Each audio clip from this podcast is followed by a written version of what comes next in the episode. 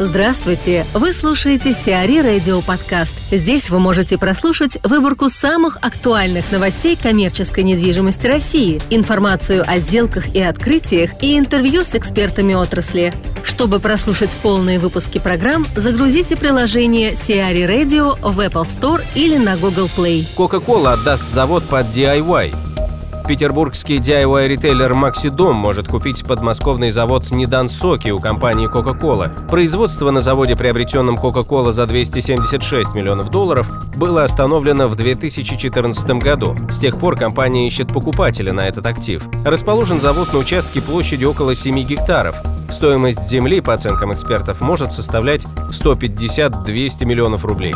Что касается Макси Дома, сеть представлена восьмью гипермаркетами в Петербурге, а также имеет по одному магазину в Казани, Екатеринбурге, Нижнем Новгороде и Уфе. Представители ритейлера уже заявляли о желании выйти на московский рынок. Компания получила на покупку завода в Котельниках одобрение ФАС. Сумма сделки, если таковая состоится, пока не уточняется. Вера Сецкая, президент GVA Sawyer, рассуждает о перспективах первого аутлет-центра на Урале.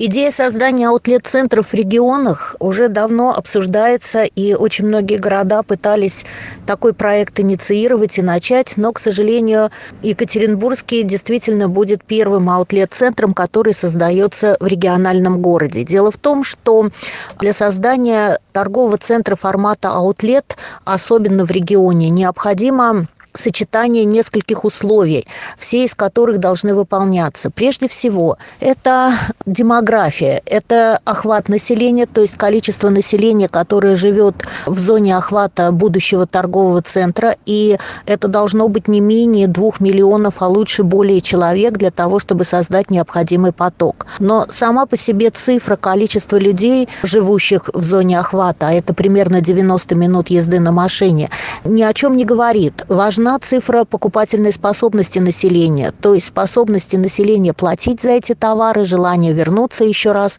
и выдержать тот средний чек, на который обычно делается установка в бизнес-плане с целью отдачи инвестиций инвестору в заданной экономической эффективностью. Третье, наверное, это самое главное на самом деле, это присутствие в регионе, в районе города, который рассматривается брендов товаров, то есть ритейлеров, которые которые имеют там магазины обычных классических коллекций. Только при этом условии, при наличии достаточного количества брендов, возможно создание аутлет-центра. Поэтому очень многие города просто не подходили по всем этим критериям под создание полноформатного аутлет-центра. Екатеринбург по всем этим признакам, безусловно, является городом, который может претендовать на качественный аутлет-центр. Это и покупательная способность населения, и количество людей, как заявляют устроители, это порядка 5 миллионов человек зоны охвата. И это, безусловно, наличие ритейлеров. Конечно, очень многое сейчас будет зависеть от брокерской компании, это магазин магазинов, которая сумеет привлечь достаточное количество брендов и брендов с известными именами, федеральных марок и международных брендов, которые наполнят данный аутлет-центр. И в этом и будет заключаться успех или неуспех данного центра.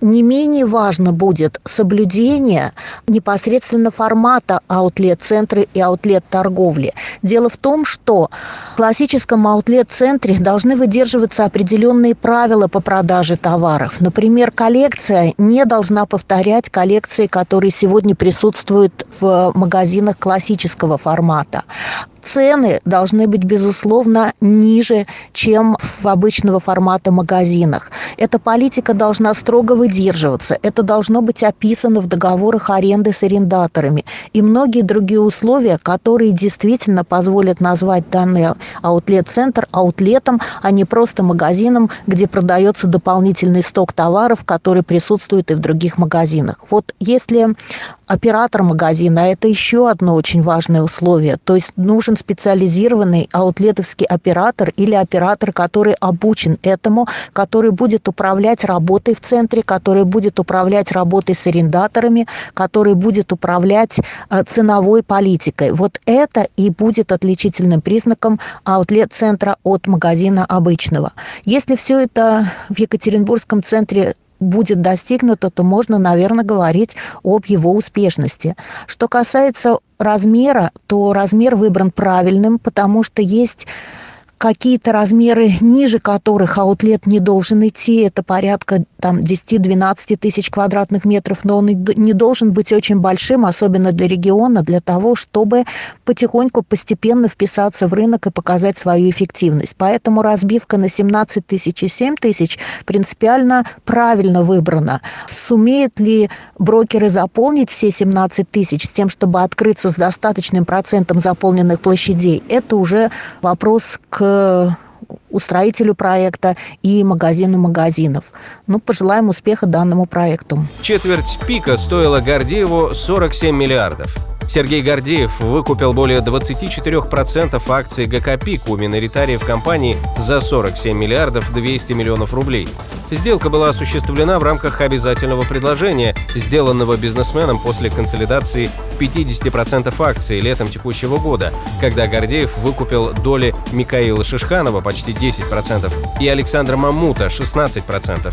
Теперь ему принадлежит 74,6% девелопера. В свободном обращении остаются 25,4% акций «Пика», в том числе более 7,5% принадлежащих ВТБ. Стоимость четверти девелопера на сегодняшний день составляет 54 миллиарда 600 миллионов рублей. ID Logistics показала платформу Ифраше.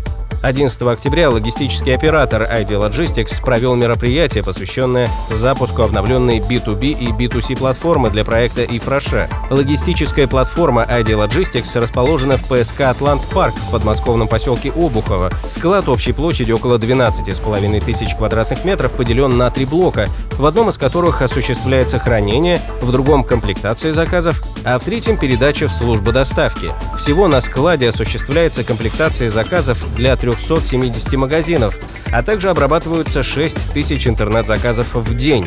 Отправка посылок производится как с помощью сервисов курьерских компаний, так и через Почту России.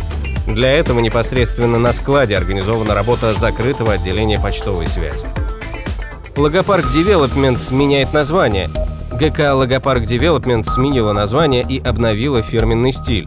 Новое название компании, известное в первую очередь как оператор складской недвижимости московского региона ГК «Ориентир», в основу нового образа легла идея о лидере, определяющем направление движения и развития. Ребрендинг привела компания BBDO Branding. В рамках проведения ребрендинга компания не только изменит название и логотип, но также даст новые названия существующим логистическим паркам, например, «Ориентир Север». Сиари Радио. Эксклюзивные рубрики «За и против», «Ноу-хау», «Ремейк», «Новые форматы». Слушайте в полных выпусках программ в приложении Сиари Radio. Приложение доступно в Apple Store и на Google Play. Более подробная информация на сайте siari.ru slash radio.